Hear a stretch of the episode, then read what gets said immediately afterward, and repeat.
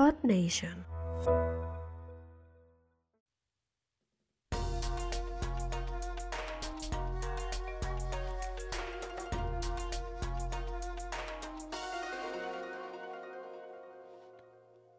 Konnichiwa Ninja, ¿qué tal estás? Espero que muy bien. Hoy vengo con un episodio cortito.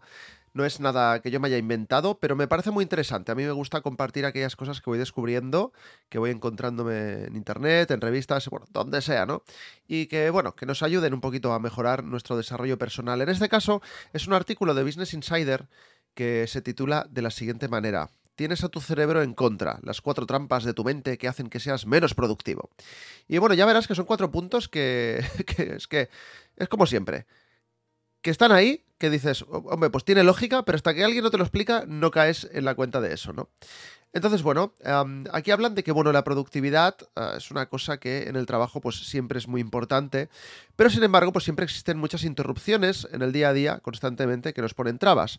Y algunas de estas interrupciones, pues desde luego que pueden ser externas, pues te pueden llamar por teléfono, si estás en el trabajo con más gente, pues te llaman, o yo qué sé, mil historias, pero otras vienen, vienen de nuestra cabeza, ¿vale? Son hábitos que tenemos interiorizados y que, bueno, pues perturban nuestra tranquilidad y nos quitan el tiempo. Y acabar con todos estos hábitos, pues no es, no es algo fácil, pero sí que es importante reconocer qué estamos haciendo bien y qué estamos haciendo mal, para entender cómo abarcar esta situación y eliminar, bueno, pues esas trampas mentales para aprovechar mejor nuestro tiempo.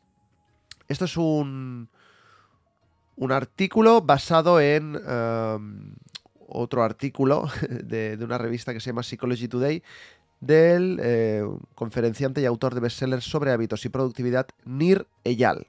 No lo conocía, pero me ha parecido interesante. En el punto número uno tenemos un, un asunto de planificación, ¿no? Eh, según pone aquí, pone planificas, pero eres realista. Comenta que hacer listas de tareas pendientes y organizarlas a lo largo del día está muy bien, pero muchas veces estamos subestimando el tiempo que nos va a llevar cada una de estas tareas. ¿no? Así lo afirma la Asociación Americana de Psicología, que señala que generalmente no se tiene conciencia, no se tiene en cuenta el tiempo real que nos va a llevar cada acción. Y bueno, si bien ser optimista está bien, está muy bien, pero si planificamos una serie de tareas que son imposibles de terminar, pues terminamos sintiéndonos mal con, con nosotros mismos, poco productivos, nos frustramos, cuando la realidad era otra. La realidad era que era imposible hacer todo lo que nos habíamos propuesto. También me ha pasado muchas veces, seguro que a ti también. Pero bueno, el artículo va más allá, comenta que si esta tendencia se alarga en el tiempo, pues vamos a tender a, a sentirnos agotados, agobiados, estresados por no llegar a todo. La, esto es también un poquito lo que hablábamos en, en un podcast bueno, creo que este no lo publiqué para todo el mundo, pero en la membresía VIP de contenido ninja hablamos de la, de la, fatiga por decisión. Va un poco relacionado, ¿no? Al final tienes tantas tareas, no llegas a todo, te agobias. A mí me ha pasado. La solución que plantean los expertos, ¿cuál es? Bueno, pues algo muy sencillo, recurrir al, a los bloques de tiempo, ¿vale? Time blocking, aquí lo llaman time boxing, es la primera vez que lo, lo leo como time boxing.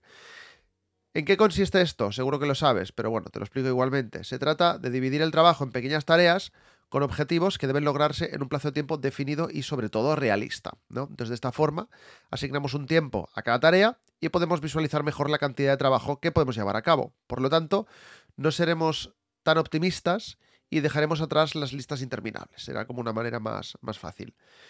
Y bueno, pues esto lo podemos hacer nosotros con un calendario, pero bueno, también hay muchas aplicaciones que nos pueden ayudar a visualizar las tareas y a, definir una duración. Vamos con el punto número dos, me parece muy interesante también. Son las transiciones, ¿no? Una vez tenemos claro la duración que tenemos eh, para cada tarea, es importante también entender los tiempos de transición. Uh, y es que la realidad es que no somos robots y no podemos pasar de una cosa a otra como si nada. Además, muchas veces nos distraemos entre una tarea y otra, pues yo qué sé, por ejemplo, mirando el móvil. Entonces, esto puede hacer que a lo largo del día perdamos más de media hora. Y media hora, ostras, pues no sé, pero eso es tiempo y el tiempo es dinero. Comentan que, el, que, ante este problema la solución sería la regla de los 10 minutos, ¿no? Es muy simple. Cuando tengas ganas de mirar redes sociales, espérate solo 10 minutos sin mirarlas, lógicamente, ¿no? Lo más probable es que cuando vayan pasando estos 10 minutos o incluso antes, se te hayan pasado las ganas ya de, mirar el móvil y estés concentrado en otra cosa sin ni siquiera acordarte de, del móvil ni tener esas ganas de mirar redes sociales. El punto número 3 es la urgencia, me parece muy interesante también, y es que Otra de las trampas en las que caemos la mayoría de personas es perseguir lo urgente en lugar de lo importante, ¿no? Existe una tendencia a realizar más tareas urgentes que llevan poco tiempo que otras menos imperiosas, pero sí importantes, y que a su vez llevan más tiempo y cuyos resultados se ven más a medio o a largo plazo. Todo ello, ¿por qué? Bueno, porque nos causa satisfacción ver tareas completadas, pero deberíamos eh, priorizar ¿no? lo importante ante lo urgente. Un claro ejemplo de esto son pues, los emails ¿no? y el tiempo que dedicamos a ellos. Nos interrumpen constantemente. Te llega un mail, ay, lo voy a mirar, ay, lo voy a contestar, ¿no? Eh, pero bueno, si hacemos esto al final sentimos que estamos siendo productivos, cuando en realidad a lo mejor no es así. Y aquí la posible solución que comentan es ah, planificar sesiones de trabajo específicas para este tipo de tareas sin distracciones, ¿no? ¿Por qué? Porque si sientes ansiedad por, ansiedad por no estar disponible, pues, ah, pues esto, informa a la gente que trabaja contigo, oye, mira, yo voy a estar enfocado en esto, ¿vale? Eh, esto puede pasar, ¿eh? Si, no sientes ansiedad por no estar disponible, pues no pasa nada. Pero decir, oye, mira, yo de tal hora a tal hora voy a estar enfocado en esto. Que sepas que si me mandas un mail o lo que sea, no te voy a contestar, ¿vale? También una manera de liberarnos tensión, ¿vale? Es decir, por un lado, eh, te pones tu este foco. Por otro lado, comunicas que vas a estar enfocado en esto para que nadie te pueda decir, oye, no me has contestado. Porque a veces también es al revés, ¿no? A veces la gente, si se acostumbra a que respondemos todo enseguida, pues la gente también le parece raro cuando hace una hora te manda un mail y no has contestado. Pero bueno.